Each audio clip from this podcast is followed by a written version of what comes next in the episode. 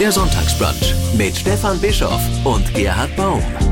Ein Podcast von MDR Sachsen. Heute fällt mir schon die erste kurze Vorstellung schwer, denn wenn es um den Mann geht, der heute zu Gast ist, dann werden immer die ganz großen Worte gebraucht. Er hat deutsche Geschichte mitgeschrieben, er mischt sich seit Jahrzehnten in unsere Debatten ein, wird gern das sozialliberale Gewissen des Landes genannt, ist vor allem ein Freund der Freiheit und der Bürgerrechte, aber er selber, habe ich das Gefühl, hält von den großen Worten gar nicht so viel. Seine sehr konzentrierten Nachrichten unterschreibt er immer mit herzlich Ihr Baum. Der ja. Baum ist heute zu Gast. Der Gerhard Rudolf Baum. Geehrt eben mit dem Dresdner Friedenspreis Herzlich willkommen und herzlichen Glückwunsch, Gerhard. Dankeschön, danke. Sehr schön, dass Sie da sind. Sie sind in Dresden. Sind Sie in Ihrer Heimatstadt? Wie fühlt sich das für Sie an? Ja, ich bin hier in Dresden von 90 Jahren geboren worden. Ich bin gerade durch die Dresdner Neustadt gefahren, dort äh, in einer Klinik bin ich geboren worden und bin dann, habe dann gelebt äh, bis zum Angriff ähm, auf der anderen Elbseite am Münchner Platz, bis wir also Opfer der Bombennacht wurden und äh, geflohen sind. Mit meine Mutter mhm. mit ihren drei Kindern, mit drei Koffern und äh, nach Bayern. Also wir waren dann also Flüchtlinge im eigenen Land und äh, diese Erinnerung natürlich habe ich äh, zunächst vollkommen unterschätzt. Es war so, ich war so fassungslos, was da passierte. Aber es hat äh, doch äh, äh, Traumata hinterlassen. Mhm. Und die leben immer wieder ein bisschen auf, wenn ich nach Dresden komme. Ich lebe ja in Köln.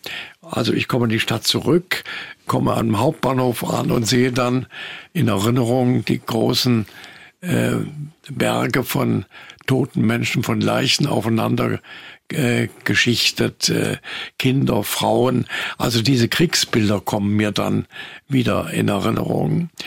Und äh, die die Stadt auch nach dem Angriff, wie gesagt, mhm. also als die Mauern noch heiß waren. Nicht? Also mhm. man muss sich vorstellen, äh, wir waren in Dresden äh, zwar spürbar an der Nazizeit, aber weit weg vom Krieg. Nicht? Ja. Also wir haben Bombensplitter gesammelt, die haben wir uns aus Leipzig beschafft. Das war eine Kostbarkeit. Hinterher hatten wir genug. Nicht? Also wir waren in einer, in einer Umwelt, aus der ich dann in einer Nacht herausgerissen wurde. Alles war weg. Die Schule, die sozialen Bezüge, die Freunde, die Wohnung. Und äh, es begann ein vollkommen neues Leben in einer auch in einer gewissen Unordnung. Ja, ja die moralischen Maßstäbe stimmten nicht mehr. Da, also ich habe äh, am Tag vorher habe ich äh, in der Bahn, glaube ich, noch Strafe zahlen müssen, weil ich keinen Fahrschein mit hatte. Und am nächsten Tag lagen Leichen in dieser Bahn. Was ist da? Also dieser dieser Bruch in dem Leben war wirklich fundamental. Hm. Das kann ich mir sehr gut vorstellen. Sie haben ja hier in sehr geordneten Verhältnissen gelebt. Ja. Ähm, Ihr Vater war Jurist, eine, eine wohlgeordnete Familie, ja. eine, quasi eine Juristendynastie, kann ja, man ja auch sagen. Der Großvater war auch schon äh, Rechtsanwalt gewesen. Und dann sind Sie Flüchtling äh, mit drei Koffern. Als ich das alles so gelesen habe, habe ich gedacht, diese Frau, ihre Mutter, bewundere ich. Ja, ich die auch. das gemacht hat. Äh, man hat mir einer meiner Freunde hier, ich habe einen wirklich einen Freundeskreis, auch vor allen Dingen aus äh, äh, aus dem Bereich der evangelischen Kirche, Bürgerrechtler und einer meiner Freunde hat mir geschenkt zum Geburtstag ein Konzert, ein Orgelkonzert in der Kreuzkirche. Mhm. Da habe ich da gesessen und habe mir vorgestellt, was meine Vorfahren gesagt hätten, wenn sie mich da so gesehen hätte. Vor allen Dingen, wie Sie mit Recht sagen, meine Mutter, die eine unheimlich energische Frau war, äh, Tochter russischer Emigranten, die äh, gar nicht auf einen Beruf hin erzogen worden war, die dann ihr Geld verdient hat, um uns äh, praktisch aufzuziehen und uns eine gute Ausbildung zu vermitteln. Also an die habe ich gestern gedacht. Mhm. Heute würde man zu Recht sagen, das war ein traumatisches Erlebnis. Sie haben das ja vorhin auch schon angekündigt, äh, angedeutet. Wie haben Sie diese Erlebnisse geprägt? Auch in Ihrer langen Zeit, in der Sie politisch und als Jurist aktiv waren? Also nichts ist sicher.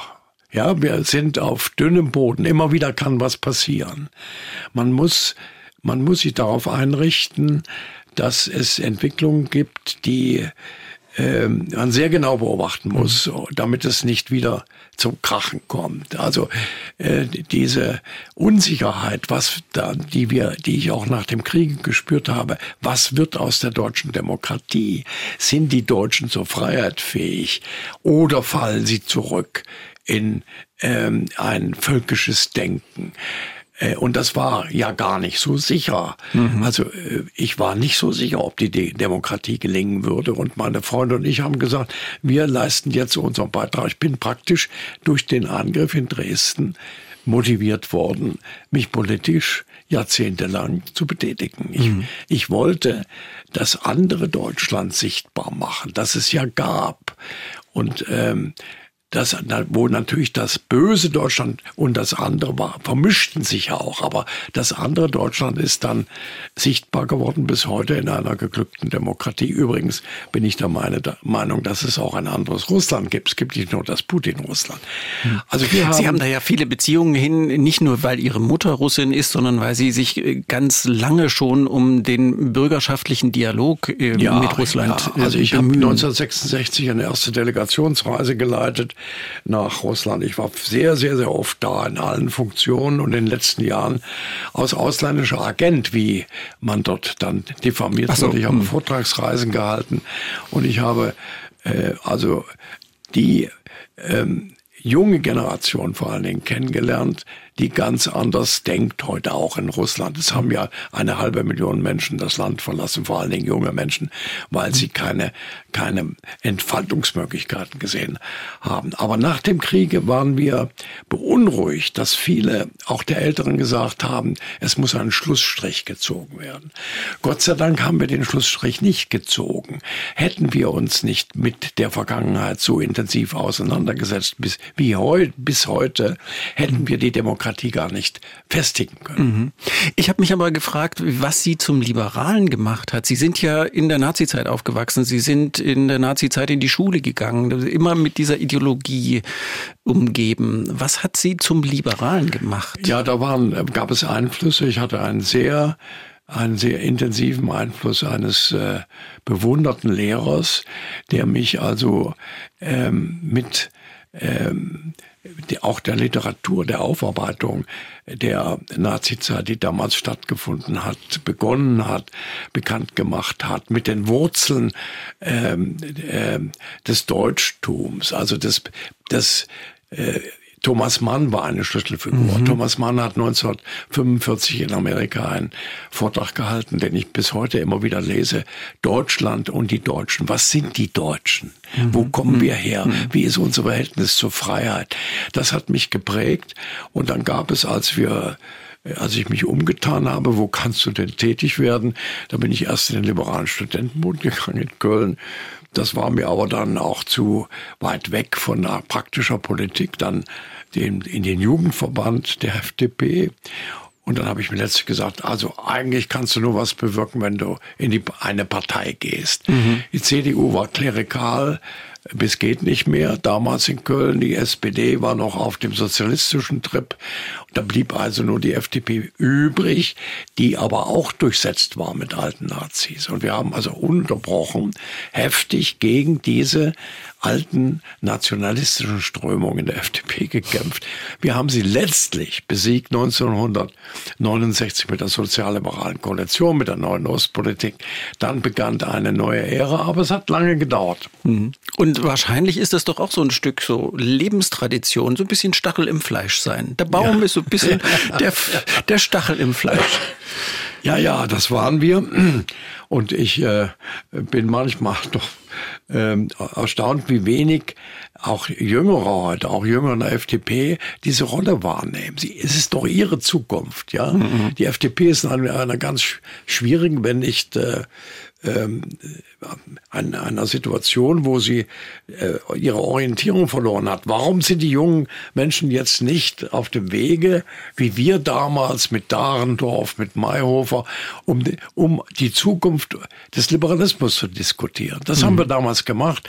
Und natürlich haben wir heftige Kontroversen ausge ausgelöst. Ja, das hat sie ja auch ihr ganzes Leben begleitet. Ja, dieses ja, ja. Auslösen von Kontroversen und die nicht hinterm Berg halten. Ich würde gerne noch mal einen kleinen Schwenk zurück machen, weil ich mich gefragt habe, ob es da auch so eine familiäre Prägung gab. Ihr Vater äh, als angesehener Jurist hätte sich mit den Nazis gemein machen können und hätte nicht in den Krieg gemusst. Nein, er wollte. Und er ist aber in den Krieg gegangen und ist äh, aus sowjetischer Kriegsgefangenschaft nicht zurückgekommen, Nein. ist da umgekommen. Wie hat Ihre Mutter das reflektiert? Hat die gesagt, scheiß Stolz, scheiß Prinzipien, um es mal direkt zu sagen? Nein, also das Motiv meines Vaters äh, den Weg in die Kriegsgerichtsbarkeit, der ihm angeboten war, mhm. abzulehnen war, dass er wusste, dass da laufend Todesstrafen verhängt mhm. werden. Und dann hat, äh, hat der Staat sich gerecht. Er wurde also als äh, über 40-Jähriger als Schützbaum eingezogen. Ich sehe noch, wie er da abfuhr am Hauptbahnhof, stand er mit seinen Kameraden mit Gasmaske und Uniform und so weiter. Ähm, und ähm, ich habe ihn dann nur noch zweimal im, auf dem, im Urlaub erlebt. Nein, das, äh, das war eigentlich Konsens, nicht? Also es hätte ja nahegelegen, dass die Mutter gesagt hätte, lass das, also wähl den bequemeren Weg mhm. und Hat sie aber nicht in den Krieg. Das wollte er nicht. Mhm. Und ihre Mutter hat auch nicht insistiert. Bitte? Und ihre Mutter hat dann auch nicht insistiert. Nein, nein, nein. Das ist doch sicher auch eine Prägung. Ein Mann, der seinen Prinzipien treu bleibt. Und in dieser, er hat es mit dem Leben bezahlt. Ja, ja, und der Großvater auch. Der war, das waren sehr alles Söhne, die eines Schmiedes, später, Fuhrunter, später Fuhrunternehmer aus Plauen im Vogtland, die mhm. haben dann in Ende des 19. Jahrhunderts sind die aufgestiegen.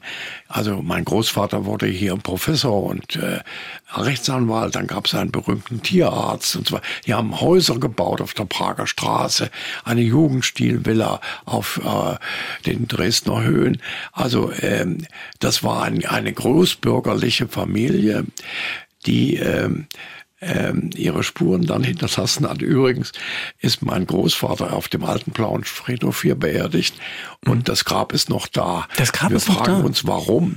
Das steht unter Naturschutz, denn über dem Baum ist ein Riesenbuche gewachsen. Also wir haben ein, der Großvater der, der Baum liegt unter dem Schutz, Schutz einer, einer großen Buche, die sich über seinem Grab entwickelt hat. Das ist doch auch eine schöne Geschichte. Ja. Eine schöne Geschichte. Sie äh, haben ja schon angedeutet, Sie haben an der Gestaltung der neuen Ostpol Ostpolitik mitgewirkt in den 70er Jahren, 70er, die ja dann ganz prägend geworden ist. Äh, Sie, stammen aus dieser plauenschen Sippe, aus einer sächsischen Sippe. Ja. Wie, wie haben Sie die Kontakte während der Trennung ganz persönlich aufrechterhalten können?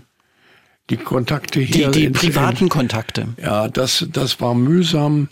Und ich habe dann also äh, mehrere Besuche gemacht ähm, im, im Laufe der Jahre.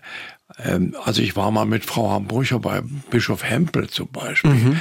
Äh, wir waren in den, wir waren in Leipzig. Äh, ähm, in, bei dem Superintendenten hier, bei Superintendent Ziemer in der Kreuzkirche. Wir mhm. hatten also die Kontakte und auch äh, zu den Verwandten, die zum Teil sich gescheut haben, weil sie fürchteten, dann mit der Stasi in Berührung zu kommen.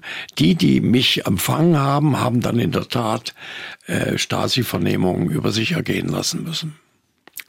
Und Sie haben wahrscheinlich auch, äh, jede Ihre Reise ist vermutlich auch sehr gut dokumentiert.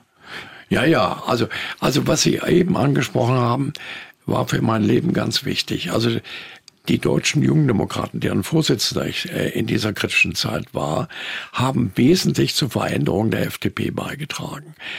Wir waren in, gegenüber einer Koalition CDU-SPD die einzige Opposition und haben wirklich vehement für eine neue deutsche Ostpolitik gekämpft, die ähm, von Teilen der FDP abgelehnt wurde. Ich weiß noch, wie ich auf einem Parteitag für die Jungdemokraten den Antrag gestellt habe, die Oder-Neiße-Grenze wird als Westgrenze Polens anerkannt. Das war ein Schlüssel für die mhm. weitere mhm. Entwicklung.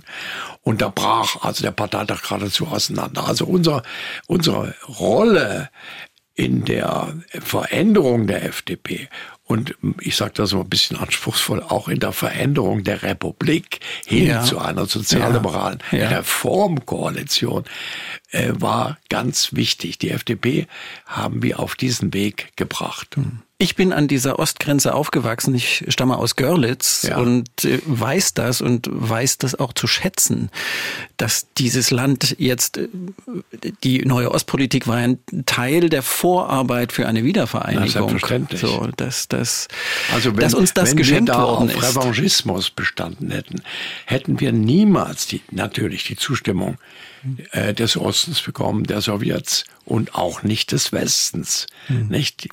Und es gab also große äh, zögernde politische Gruppen in unserem Land, auch in der CDU, unserem späteren Koalitionspartner, die wir überwinden mussten. Also Kohl hat sich geweigert, den Vertrag mit Polen selbst zu unterschreiben. Das hat Genscher gemacht. Mhm.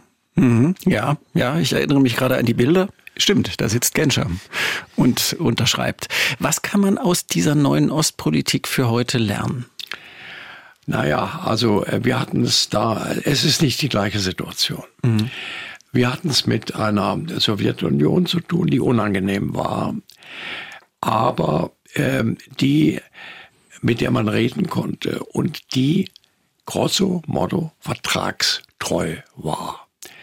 Das heißt, wir haben ja die Ostverträge gemacht, die verschiedenen Verträge, die die Basis dann für die Wiedervereinigung geworden sind. An die haben sich die Sowjets gehalten. Und es gab ein, ein wirklich einschneidendes Element ja, oder Ereignis, das war die, die große Konferenz in Helsinki 1975. Die Schlussakte von Helsinki ist eine Verbindung von Ost und West. Genscher hat immer gesagt, von Vancouver bis Vladivostok, einer Partnerschaft nicht unkritisch, dass die Helsinki-Schlusserklärung hatte drei Elemente. Friedenssicherung, wirtschaftlicher Austausch und Menschenrechte. Dass die Menschenrechte dann nicht strikt eingehalten worden sind von der anderen Seite, das wissen wir. Aber zum Beispiel Solidarność hat sich dann darauf berufen. Und auch Gauck sagt immer wieder und andere, das war auch Berufungsgrund für die Opposition mhm. in der DDR. Mhm. Also wir haben eine, ähm, eine Partnerschaft entwickelt und sie ist 1990, nachdem die Sowjetunion zusammengebrochen war, äh, ist sie bestätigt worden in der sogenannten Charta von Paris. Wieder alle Staaten von Vancouver bis Vladivostok. Und sie haben sich geeinigt auf eine neue Friedens- und Freiheitsordnung. Und die hat Putin jetzt in den Boden gestampft. Mhm. Also dass, äh, dass er keine Verträge hält, ist klar. Aber dieser Vertrag war elementar für die Zukunft. Und er hat ihn praktisch äh, sozusagen erledigt, hat sich durch den Überfall und anderes, hat er sich von diesem, von diesem Konsens, der eine gute Basis auch für heute wäre, mhm. entfernt. Mhm. So dass Sie kein Freund der ähm, Aussage sind, ähm, macht es doch wie damals, einfach Status quo anerkennen nein, und sagen, nein, das, ist, das, das ist absolut gefällt uns ganz, nicht, aber müssen wir einfach durch. Eine ganz andere Situation.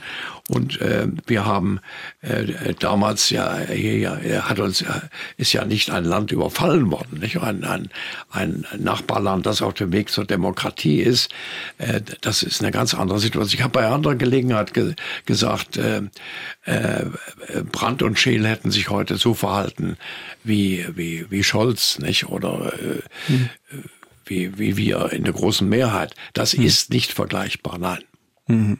Welche Rolle spielen, wenn Sie jetzt äh, die aktuelle Politik betrachten, äh, die russischen Wurzeln Ihrer Mutter, die ja auch immer als Russin gelebt hat ja. in Deutschland? Naja, gut, also mich prägt natürlich auch eine tiefe Sympathie für die Russen.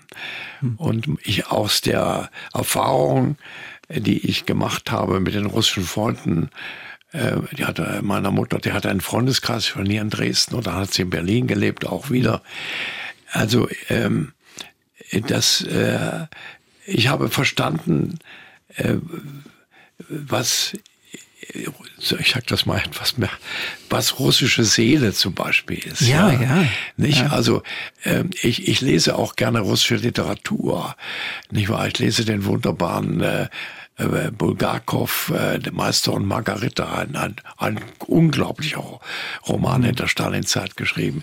Und, und Anders Gogol, da, da lernt man die Russen kennen, wie sie sind.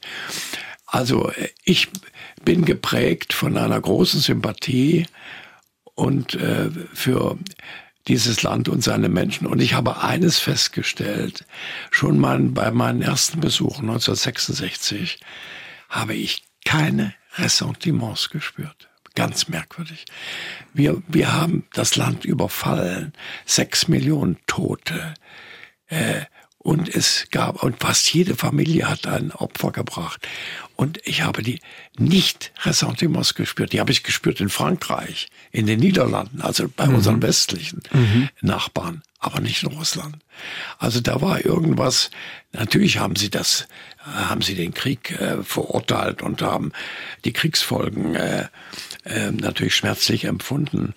Aber es, es war irgendwo, sag ich mal, ein, ein Wärmestrom zwischen uns und, und den Russen, hm. der jetzt äh, zutiefst beschädigt ist. Mhm. Was könnte man tun, um genau an diese Erfahrung anzuknüpfen? Nein, also man, äh, ja, also man muss ähm, bei allem, was jetzt diskutiert wird, die Realität sehen. Ich habe äh, wir alle haben Friedenssehnsucht. Wir hm. sehen jeden Tag die Bilder. Und ähm, aber Friedenssehnsucht, die sich abkoppelt von der Realität. Was will denn dieser Mann? Ich, ich betone, dieser Mann, das ist ein Alleinherrscher. Gorbatschow und Brezhnev hatten, hatten Politbüros. Gorbatschow musste sich durchsetzen in der mhm. deutschen Frage. Mhm. Der Mann entscheidet alleine. Der hat eine kleine Gruppe von Kumpels, die ihn dauernd bestätigen. Aber er hatte auch den Kontakt zur Öffentlichkeit verloren. Es gibt keine öffentliche Meinung mehr. Es ist eine düstere Diktatur. Also mit diesem Mann, sage ich, ist kein Frieden zu machen. Und äh, selbst wenn es zu einem einer Zwischenlösung kommen würde, an die wird er sich nicht halten. Denn das ist kein regionaler Krieg. Er hat im Blick eine neue Weltordnung. Man muss sich mal erinnern, 2021 hat er, bevor vor dem Angriff, dem Westen ein Ultimatum gestellt, dass Europa sich neu ordnen sollte. Wir sollten alle aus der NATO austreten. Er will eine neue Weltordnung. Er hat das ganze System des Völkerrechts, das auf Frieden, hinorientiert war und auf Menschenwürde ins Wanken gebracht. Die ganze Welt fühlt sich inzwischen betroffen. Selbst die etwas zurückhaltenden Chinesen, die, die stört dieser Krieg. Also er ist, er, er ist meines Erachtens auch über kurz oder lang auf dem Weg zu einer Isolierung. Wie weit das in Russland dann wird, ist eine ganz andere Frage. Äh, wenn mir jemand sagt, ja, die Russen sind ja mehrheitlich auf Putins Seite, dann sage ich ja, auch die Deutschen waren bis zum Ende mehrheitlich auf Goebbels, auf Hitlers Seite, wegen der Propaganda, wegen der Verhetzung. Nicht? Hm. Und also, wegen der Gefahren, ich bin die da, bin der festen über meine Meinung, dass es arrogant ist, den Russen die Fähigkeit zur Freiheit abzusprechen. Sie steht in jedem, die steckt in jedem Menschen. Mhm. Ein Kämpfer für die Freiheit ist zu Gast. Gerhard Baum, das merken Sie. Ich habe auf meinem Liste stehen, was bringt Sie in Rage? Ich merke, was Sie in Rage stehen, was, was Sie in Rage bringt. Herzlich willkommen nochmal, Gerhard Rudolf Baum. Weil es, weil es so üblich ist, wird immer gesagt, Gerhard Rudolf Baum, äh, Bundesinnenminister AD. Das stimmt, äh, aber es klingt immer so, als sei das quasi so Ihr Lebenswerk, Ihr Vermächtnis, die Jahre als Bundesinnenminister. Das ist weit, weit weg, ja. Es ist weit weg und ich äh, frage mich, womit würden Sie denn gern äh, identifiziert werden? Als Bundesinnenminister AD oder wäre es einfach besser zu sagen, Menschenrechtsanwalt, Kämpfer für ja, die Bürgerrechte? Also mit einer gewissen, im Alter noch stärker ausgeprägten Leidenschaft für die Freiheit. Für die Freiheit. Ja. Und das, äh, diese Leidenschaft äh, betrifft auch meine eigene Partei, die meine Wünsche mitunter überhaupt nicht erfüllt. Also ich stelle mir äh, eine Partei vor, die viel entschiedener sich auf die Freiheit stützt und äh, äh, den liberalen Gedanken auf allen Feldern der Politik zu blühen bringt, mit, mit Personen, die das auch äh, darstellen. Das ist äh, alles verengt heute. Und wir sind nicht nur die Finanzpartei, sondern die Freiheitspartei. Ja, wir, und das äh, ähm, wird nicht konsequent äh, gelebt. Übrigens Freiheit in Verantwortung. Ja, Freiheit ist nicht losgelöst von Verantwortung. In Freiheit in Verbindung mit Schutzaufgaben. Der, der Staat schützt ja auch unsere Freiheit. Nicht? Also er schützt uns bei Covid durch Regeln. Er schützt uns jetzt gegen, ähm, gegen die Inflation und Preiserhöhung. Natürlich muss man immer abwägen, was ist wirklich berechtigt, äh, Einschränkung der Freiheit. Wo, wo muss man sie verteidigen? Aber dass man eine, einen Ausgleich schafft und sagt, eine Gesellschaft äh, verfehlt das Freiheitsziel, wenn sie nicht Gerechtigkeit verwirklicht ja, mhm. soziale Gerechtigkeit. Sie haben mich als Sozialliberalen äh, eben gekennzeichnet. Das mhm. bin ich. Ich bin der Meinung, dass Freiheit und Sozialstaat zusammengehen muss. Und ich bin der Meinung, dass so eine Ampelkoalition eigentlich eine Chance wäre. Da haben sie drei Elemente. Das mhm. Ökologische, das Soziale und das Liberale. Ne? Die müssen sich zusammenraufen. Mhm. Das, was damals bei Ihnen ja noch äh, in diesem Riesenministerium, das wusste ich gar nicht, dass das Innenministerium damals auch für Umwelt zuständig war. Also ja, Sie, ja, ja, Sie sind quasi die halbe Bundesregierung in einer Person gewesen. Ja. Ich war auch für Kultur zuständig. Ich war genau. Kulturminister des Bundes. Ja. Ich war Flüchtlingsminister des Bundes. Was glauben Sie, was da alle, was neben ja. den Sicherheitsaufgaben? Ja. Nein, also äh, das, das Innenministerium hat mich natürlich auch geprägt und ich auch ein bisschen die deutsche Innenpolitik. Ich war einer der umstrittensten Innenminister, den das den das Land gehabt hat. Der Heinrich Böll hat da gesagt, wir hat, das ist der beste Innenminister, den wir hatten. War ich sehr stolz. Äh, und ich habe auch äh, Kontroversen ausgefochten gegen die, die ähm, äh, bedenkenlos die Freiheit einschützen wollten, äh, einschränken wollten. Also wenn man die Freiheit verteidigt, wie wir damals gegen die RAF, dann darf man sich nicht auf der anderen Seite äh, ohne Not beschädigen. Mhm. Und ich habe dann also, wir haben also Fahndungsmethoden wieder zurückgenommen. Wir haben äh, Freiheitsräume äh, verwirklicht. Ich hab, habe zum Beispiel mir ähm, die Frage gestellt, müssen wir nicht stärker den Ursachen nachgehen. Was, was hat denn Leute veranlasst, diesen Weg zum RAF-Terrorismus zu gehen? Und was hat vor allen Dingen viele, viele Sympathisanten veranlasst, sie zu unterstützen mhm. mental? Und dann haben wir haben wir diese Untersuchung für, durchgeführt und ich habe auch mich bemüht, einen Dialog zu führen mit der jungen Generation. Mhm. Habe immer gesagt, ihr, ihr habt einen Veränderungswunsch, den könnt ihr verwirklichen. Eure, unsere Demokratie gibt uns die Möglichkeiten, äh, das umzusetzen, ohne Gewalt. Mhm. Da äh, ist Ihnen aber häufig entgegengehalten worden, oh, jetzt kommt der große RAF-Versteher, ja, der ja, Sie gar nicht sind. Also es, es war ja. irgendwie schon geradezu wohltuend, wenn der Strauß über mich hergefallen ist. Ich habe das manchmal vermisst und äh, der, der, der Unsicherheitsminister und, und so weiter. Ähm, also das war profilschärfend, aber nicht angenehm. Diese Kontroversen, die also in ständigen ja. Rücktrittsforderungen mündeten, waren schon anstrengend. Nicht? Also ich habe zum Beispiel auch die, die letzten Atomkraftwerke genehmigt. Ich war für Reaktorsicherheit zuständig. Mhm. Und ähm, dann habe ich immer gesagt, wir müssen, wir müssen sie verbinden mit Entsorgungsvorsorge. Was machen wir mit den abgebrannten mhm. Brennelementen? Das, und meine Genehmigung, die ich damals den Kraftwerken ausgestellt habe, die jetzt in der Diskussion sind, war verbunden mit Entsorgungsverpflichtungen, die nicht eingehalten worden sind. Mhm. Also ähm, äh, es gab also äh, Kontroversen nach allen Seiten und äh, äh, die äh, als ich dann noch ein Gespräch geführt habe, ein öffentliches mit dem früheren Terroristen Mahler, da war bei der Opposition der Ofen aus, haben sie ein Misstrauensvotum gegen mich gemacht. Also ähm, ich habe das ausgehalten, weil ich gute Freunde hatte, ein gutes Team und weil auch äh, die Koalition auch äh, Schmidt, der ganz anderes äh, Temperament hatte als ich, auch etwas äh, hat immer gesagt, der Baum ist mir zu liberal. Aber auch Schmidt war fair, kooperativ. Wir konnten das machen. Und Sie hatten Maßstäbe und ähm, eine eigene innere, eine starke innere Überzeugung. Ja, die hatte ich immer und äh, die ist äh, eigentlich heute noch da. Ja. Wir können uns in Dresden treffen, weil Sie den Ehrenpreis der Friends of Dresden bekommen haben die Sie, diese Organisation, die Sie vor 14 Jahren ungefähr so ja. mit gegründet haben. Äh, den Friedenspreis haben Sie mit initiiert. Warum? Was, was wollten Sie damit?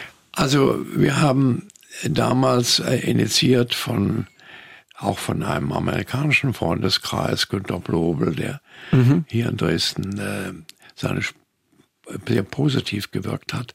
Ja. Nobelpreisträger, der sein Nobelpreisgeld der Aufbau der Frauenkirche gestiftet hat. Also wir haben damals gesagt, Dresden ist eine Stadt, die im Krieg gelitten hat und die sich schwer tut mit dieser Erinnerung. Mhm. Es gibt so eine habe ich festgestellt, eine, eine bestimmte Wehleidigkeit der Dresdner, so als ob sie die einzigen Kriegsopfer wären. Mhm. Und es gibt ja auch diese unschönen Aufmärsche von auch jungen Leuten in Springerstiefeln, die vollkommen vergessen haben, warum Dresden denn zum Opfer wurde. Ja, nicht, wo lag der Ursprung äh, ja. dieses Krieges? Und ähm, das hat uns damals äh, motiviert zu sagen, wir brauchen ein Signal aus Dresden für Frieden und Freiheit. Und wir haben angefangen mit Gorbatschow. Mhm. War der erste Preisträger. Ja. Und der hat äh, ähm, sehr gut geredet, hat auch die Rolle, Opferrolle Dresdens gesehen, hat gesagt, aber Dresden ist ein Opfer der Verantwortungslosigkeit. Und wir wollen auch mit dem Preis sichtbar machen, wo steckt denn heute die Verantwortungslosigkeit? Wo ist denn unsere Demokratie heute bedroht durch Rassismus, Antisemitismus, durch eine wachsende Zahl von Menschen, die äh, dieser Demokratie mit Verachtung gegenüberstehen. Also wir mhm. haben so Erosionserscheinungen. Also wir wollten sichtbar machen, was bedeutet äh, Freiheit und Verantwortung, politische Verantwortung heute. Und äh, Dresden ist dafür ein, ein wirklich guter Ort und wenn wir das in der Semperoper machen, wird, hat das nochmal eine besondere Bedeutung. Also ich habe gestern da geredet, auch ich wurde zu meinem Geburtstag beglückwünscht, dachte, mein Gott, so eine Geburtstag auf Feier in der vollen Semperoper, da hat's ja nicht jeder. Ne? Nö, nö. Hat er sich verdient, der Gerhard Baum, der Baum. Bitte? Hat er sich verdient, der Baum. Ja, gut. Also ich hab, ähm, und ich habe natürlich auch meine Freunde gedacht, die nicht mehr leben und natürlich an meine Familie. Und äh, ich bin einfach gestern ganz glücklich gewesen und dankbar. Hm. Das kann ich mir gut vorstellen. Äh, wenn Sie jetzt so durch die Stadt gehen, das ist natürlich nicht mehr die Stadt Ihrer Kindheit. Nein. Aber ähm, gerade so um den Neumarkt rum hat man ja eine Idee davon, wie das gewesen ist. Fühlt sich das für Sie auch so an? Schwierig. Also der Neumarkt macht mir Schwierigkeiten. Das ist eine große freie Fläche, die hat nichts mehr von der einer gewissen Intimität eines Platzes. War früher anders. Mhm. Warum war das früher anders? War enger bebaut. Mhm. Und ähm, also ich äh, äh, fremdle ein bisschen mit der Frauenkirche für, für mich ist, mir kommt in, in der spröden Schlichtheit die Kreuzkirche näher. Mhm. Mhm. Ähm, und es ist äh, vieles noch sichtbar, vor allen Dingen natürlich die wunderbare Umgebung, die, der Elbhang und die, die, die, die Innenstadt, okay. Manches ist ja sofort weggeräumt worden und das ist mir vollkommen fremd. Also da vom Bahnhof, äh, die frühere Prager Straße. Mhm. Aber wenn ich dann nach oben gehe. Da, wo äh, Sie früher gewohnt haben? Ja. Hinterm da, Bahnhof? Da wird das wieder vertrauter. Aber mir ist, mir kommt also die Lebensart wieder nahe. Nicht? Ich habe gestern, habe ich gesagt, wenn, mit einiger Übung könnte ich auch wieder Sächsisch sprechen. Nicht? Das hatte ich jetzt gerade das Gefühl, dass so ein paar sächsische Klänge noch da sind bei Ihnen, obwohl Sie ja so lange nicht mehr in Sachsen gelebt haben. Ja. Sie brauchen eine gewisse Mundhaltung, habe ich mir festgestellt. Also ja, es eine gibt ja zwei Lässig Techniken. Ja. Eine gewisse Lässigkeit. Ja. Und die, die ist mir sehr sympathisch. Übrigens, die Kölner sind auch lässig. Ja, ich, ich freue mich jedes Mal, wenn ich in Köln aus dem Bahnhof steigen kann und okay. denke, Mensch, ihr habt, äh, ihr habt so eine hässliche Stadt und es ist so schön bei euch. es fühlt sich sofort so an wie, ja, hier, hier mag ich sein. Es ist ein guter Platz für einen liberalen Menschen. Ja. Glaube ich, ja. glaube ich. Hat es Sie jemals gejuckt, nach der Wende sich hier in Dresden wieder zu engagieren oder im Osten zu engagieren? Biedenkopf hat es ja auch gemacht, obwohl er keine ja. Wurzeln hier hatte. Gute Frage. Also ich hatte die eine Zeit lang die Vorstellung, gut, die Wurzeln sind in Dresden, du hast eine Tradition, hast auch eine Tradition äh, der, der, des Berufs deiner Vorfahren, wieder Rechtsanwalt in Dresden. Das war mhm. äh, eine kurze Zeit eine Überlegung, aber es war zu spät. Mhm. Ich, ich, war schon zu alt. Mhm. mhm.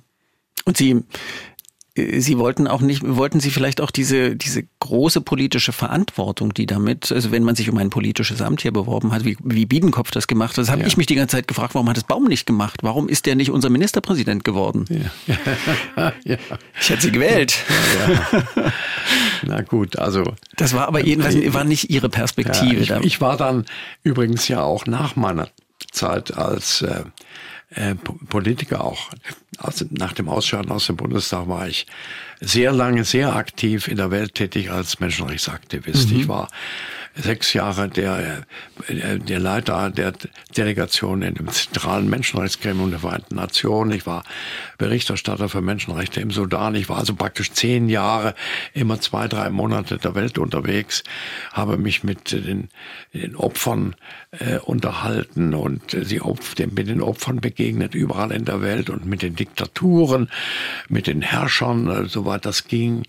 Also ich hatte meinen Kopf voll mit einer anderen Aufgabe. Mhm. Und ich habe mich äh, immer gefragt, wie hält man das aus, wenn man sich so engagiert, wie Sie sich engagiert haben? Ja, immer auch an den, an den Wunden der Geschichte, an den, an den bösen Verletzungen. Wie hält man das aus?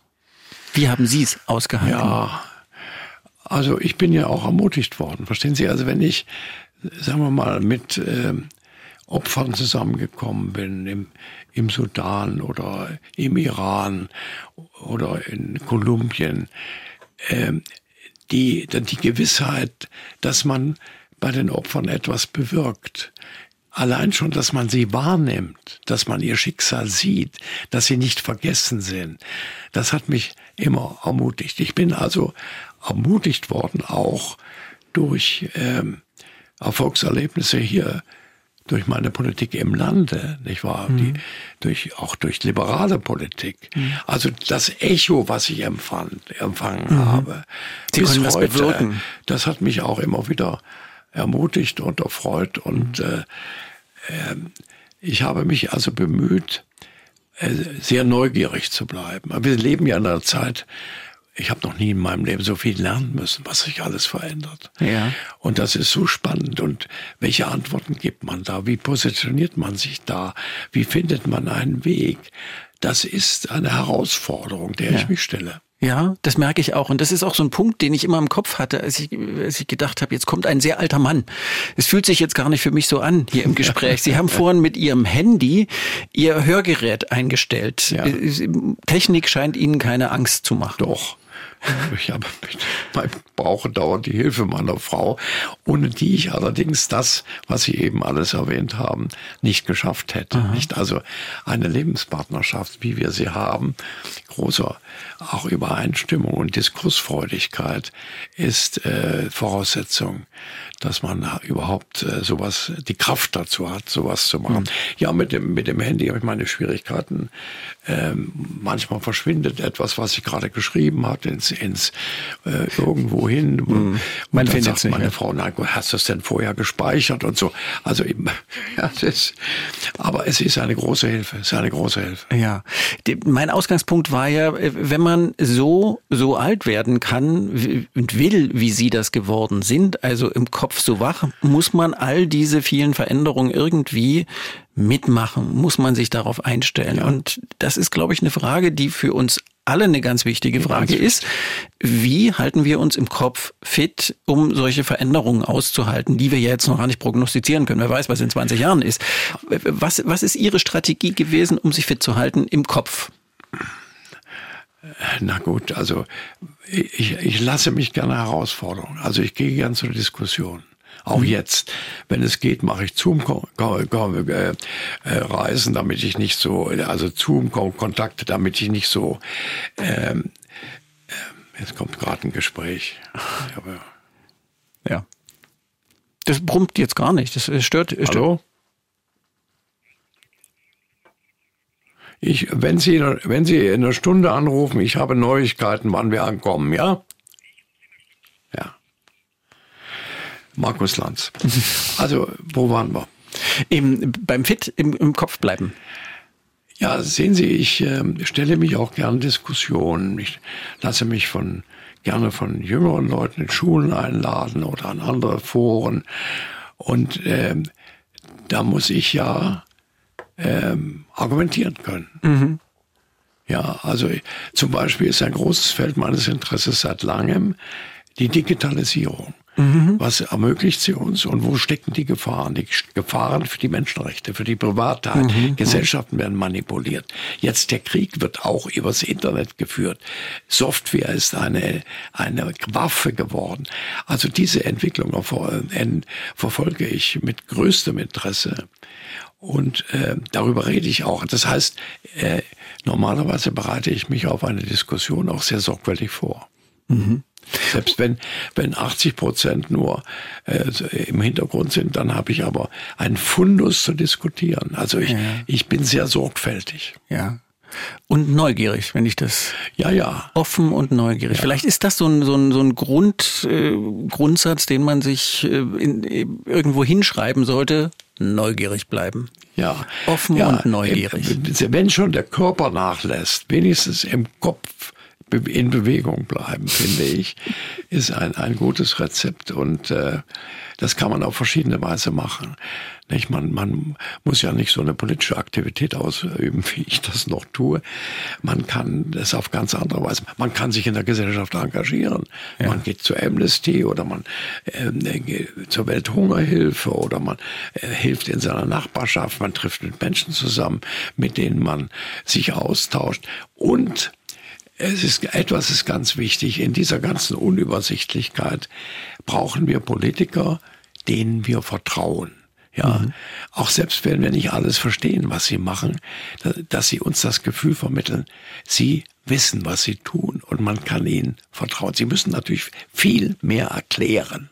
Ja, mhm. also jeden, jedes Mal neu erklären, sollten nicht sich hinsetzen und sagen, nun, nun wissen die Menschen das.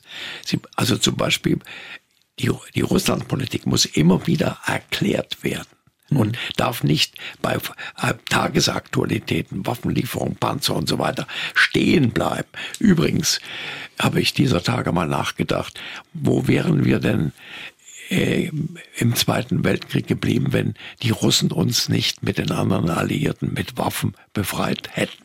Und jetzt überfallen sie ein Land, das wir die, äh, das, und wir haben sie ebenso überfallen durch Hitler im Zweiten Weltkrieg. Und jetzt machen sie dasselbe mit der Ukraine und wollen uns hindern, der Ukraine zu helfen mit Waffen. Nee. Hm.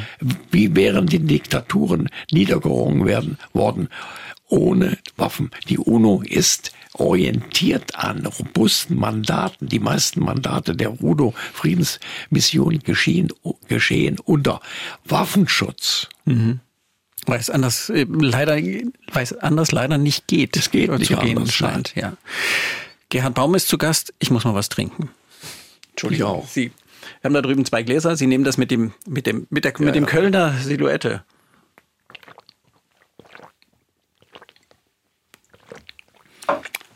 Jetzt können wir weitermachen. Noch ein kleines bisschen. Können Sie noch? Wie Geht lange, solange Sie wollen. Wunderbar. Herzlich willkommen nochmal, Gerhard Rudolf Baum. Schön, dass Sie da sind. Sie sind 90 geworden. Udo Lindenberg soll Ihnen was gemalt haben zum Geburtstag. Was war Ihr schönstes Geschenk? Woran erinnern Sie sich am liebsten? Ach, die vielen. Ich, es gab ja mehrere Geburtstagsfeiern in Köln, in Berlin und jetzt hier in Dresden. Am meisten hat mich gefreut die Wiederbegegnung mit vielen Menschen. Mhm. Mit Wegbegleitern. Ja. Ja. Es gibt auch Publikationen, habe mich auch gefreut. Es gibt eine sogenannte Festschrift, da haben 50 Leute, ohne dass ich das wusste, Beiträge geliefert. Äh, die sind natürlich auf meine Person bezogen, aber nicht nur. Sie betreffen auch die Themen, die wir hier erörtert haben. Mhm. Meine Themen. Mhm. Und sie sind ein Stück Zeitgeschichte. Also mhm.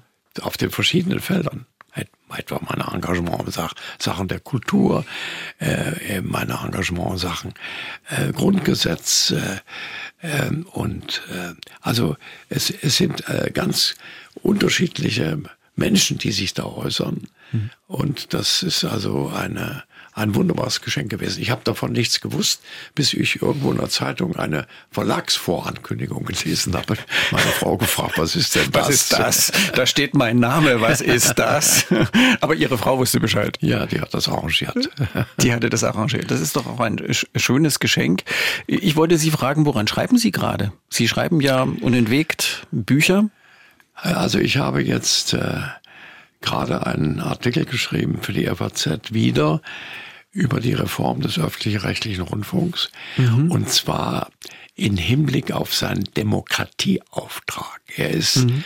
er ist geschaffen worden, das ist seine DNA bis heute, um unsere Demokratie zu stärken. Durch Meinungsfreiheit, durch Journalisten, durch Kultur. Kultur ist, ohne Kultur hat, ist eine Gesellschaft nicht zukunftsfähig. Durch Bildung, auch durch Unterhaltung. Äh, Kultur äh, ist ja nicht ist auch Unterhaltung.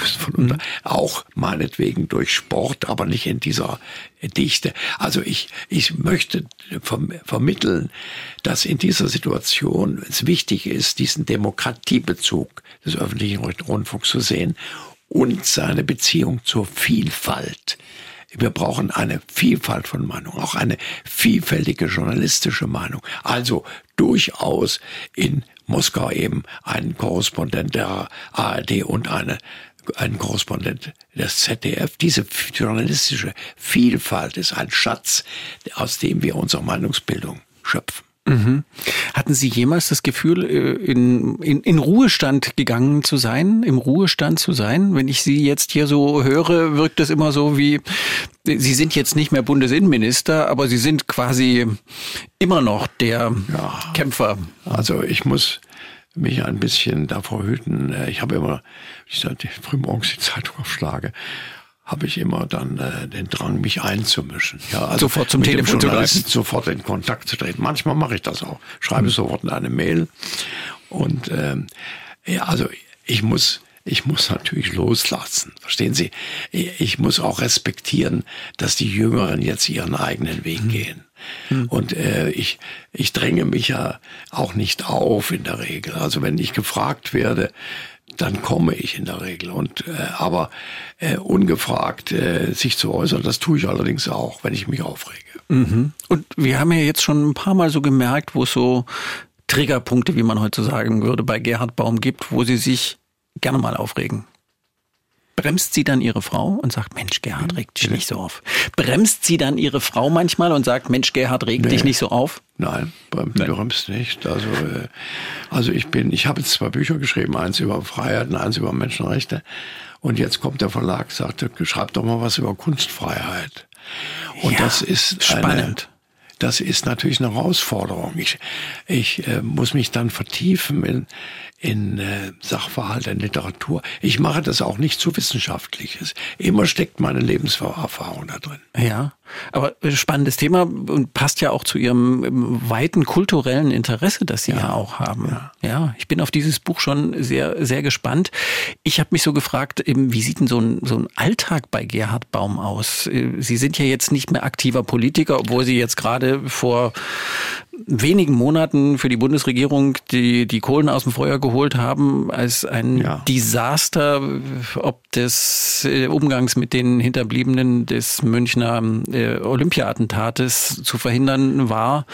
Da sind Sie nochmal sehr aktiv gewesen. Aber wie sieht sonst Ihr Alltag aus? Ja, also äh, ich, ich beginne den Tag, indem ich mich informiere. Mhm.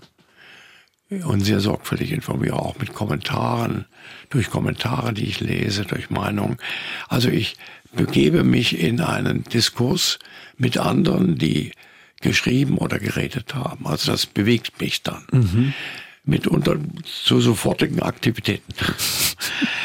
Und ähm, dann bin ich, äh, ja, ich, ich schreibe sehr viel und äh, der Tag läuft einfach weg, auch mit Begegnungen, mit Besuchen. Äh, ich muss mich zwingen, ja, mal an die frische Luft zu gehen. Das ist absolut wichtig in meinem Alter, dass man mhm. sich bewegt. Und äh, äh, dann versuche ich äh, zu relaxen. Ich, wir, wir essen zusammen und äh, haben sehr viel Gemeinsamkeiten, auch im, im Austausch. Und am Abend äh, äh, habe ich, also suche ich mir jetzt mein Programm selber aus zum größten Teil. Das geht ja jetzt ganz ja, gut, ja. dass man und sein zwar, eigener Programmdirektor ist. versuche ich, also, also ich habe im, im YouTube gefunden, dass man alte Diskussionen sehen kann. Ja. Also dieser berühmte Interviewer Gauss zum ja. Beispiel interviewt Großartig. Hannah Arendt, hochspannend. Ja. Oder Konrad Adenauer. Ja. Also es gibt, es gibt vieles, was äh, äh, mich da reizt äh, einschließlich der Musik. Wir haben eine sehr enge Beziehung zur neuen Musik, meine Frau und ich. Wir gehen in viele Konzerte, auch nach Donaueschingen, dem Festival neuer Musik jedes Jahr. Und Sie engagieren sich ja auch gerade auf dem Feld. Und Sie engagieren sich ja auf diesem Feld. Ja, wir engagieren uns auch. Wir, ich versuche da auch zu, äh, äh, zu helfen. Meine ganze kulturpolitische Tätigkeit jetzt in vielen Jahren ist ja geprägt von der Absicht, äh, der Kultur die, die Möglichkeit zu bieten, sich zu entfalten.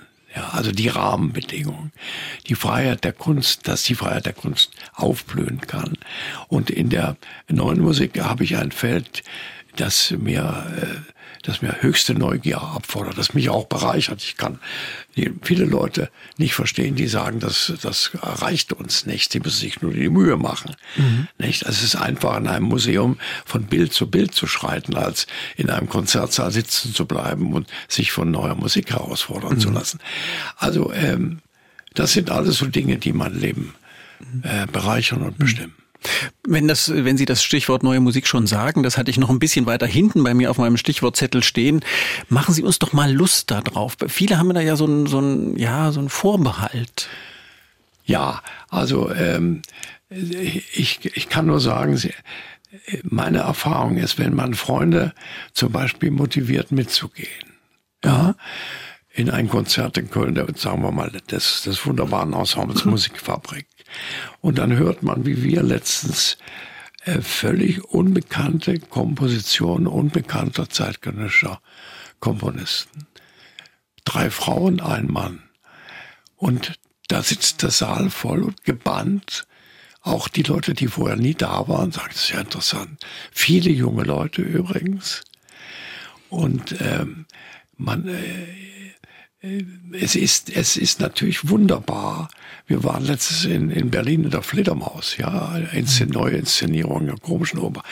Es ist wunderbar, äh, eine, ein Streichquartett von Beethoven zu hören.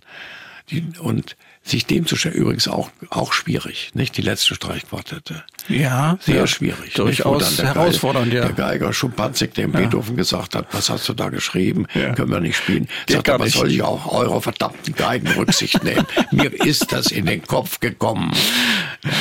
Also, ich, ich würde einfach raten, stellen Sie sich dem doch mal. Es gibt übrigens auch Einführungen und laufen Sie nicht davon. Mhm. Es gab ja auch eine Zeit, wo man dann, also ich weiß noch, nach dem Krieg in Köln eine Picasso-Ausstellung haben die Leute gesagt, ja schrecklich. Ja, da gehen wir nicht hin. Zu Picasso würde ja. man heute ja überhaupt nicht mehr vermuten, aber ja. Alles hat, alles hat äh, seine Zeit. Ist das so ein Punkt, äh, wo Sie trotz dieser vielen Herausforderungen und dem, der vielen Konfrontationen, die Sie auch suchen mit den Problemen der Gesellschaft, mit den Problemen der Welt, äh, die Lebensfreude zu bewahren, zu ja. behalten, weil braucht man ja auch. Ja. Und trinken wir mal. Wollen wir noch was trinken? Und natürlich auch auf diesem Feld der Musik ganz generell die Begegnung mit den Künstlern mhm. oder den Komponisten. Wir mhm. kennen viele und äh, äh, das ist natürlich dann auch eine, eine besondere Komponente der Musikerfahrung. Mhm. Sie wollten ja auch mal Kunstgeschichte studieren, nicht wahr? Ja, das, ich war so begeistert von dem Impressionismus damals.